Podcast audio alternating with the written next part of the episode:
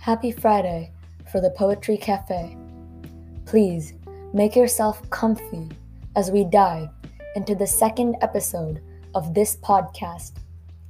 Last week, we took a small peek at enjambment in poetry and how it differed in each variation of the poem Mirrors.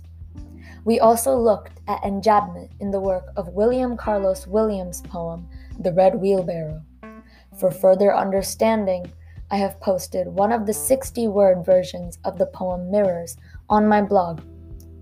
You will be able to identify which lines use enjambment because of the abrupt line breaks to emphasize a word or the lack of space in between words to create an image in the reader's mind.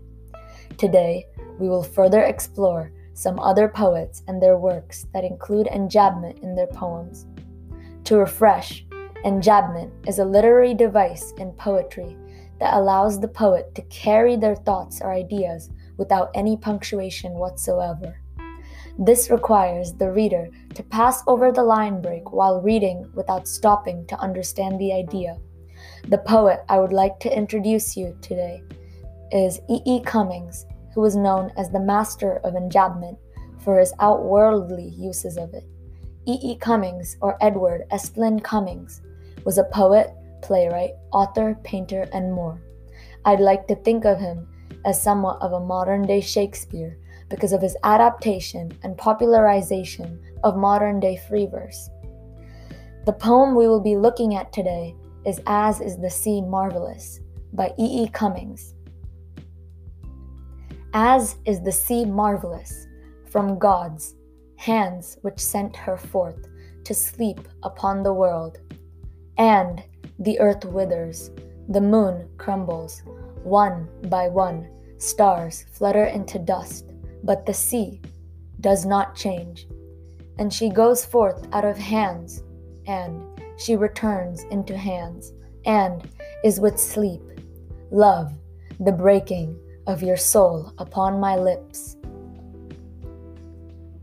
One example of enjambment, if you didn't catch it in the first few lines itself, is the first line where the line starts as from God's, and the next line starts with hands which set her forth, where there is a clear line break in between the two lines. Another one is love as one line, and the next line starts with the breaking as an indented line. The full line is love, the breaking of your soul on my lips. I think what E. E. Cummings was referring to here is that even though the earth and sky are so easily flustered or can easily be in chaos, the sea always seems to be unchanging and stagnant. Similarly, his loved one is unchanging, but people change so easily when they are given just a taste of love. Coming to a close, I hope you are all enjoying learning about enjambment with me today. Please follow us on Spotify or wherever you choose to listen to this podcast, and follow the Instagram at underscore the Poetry Cafe. Thank you and have a good weekend.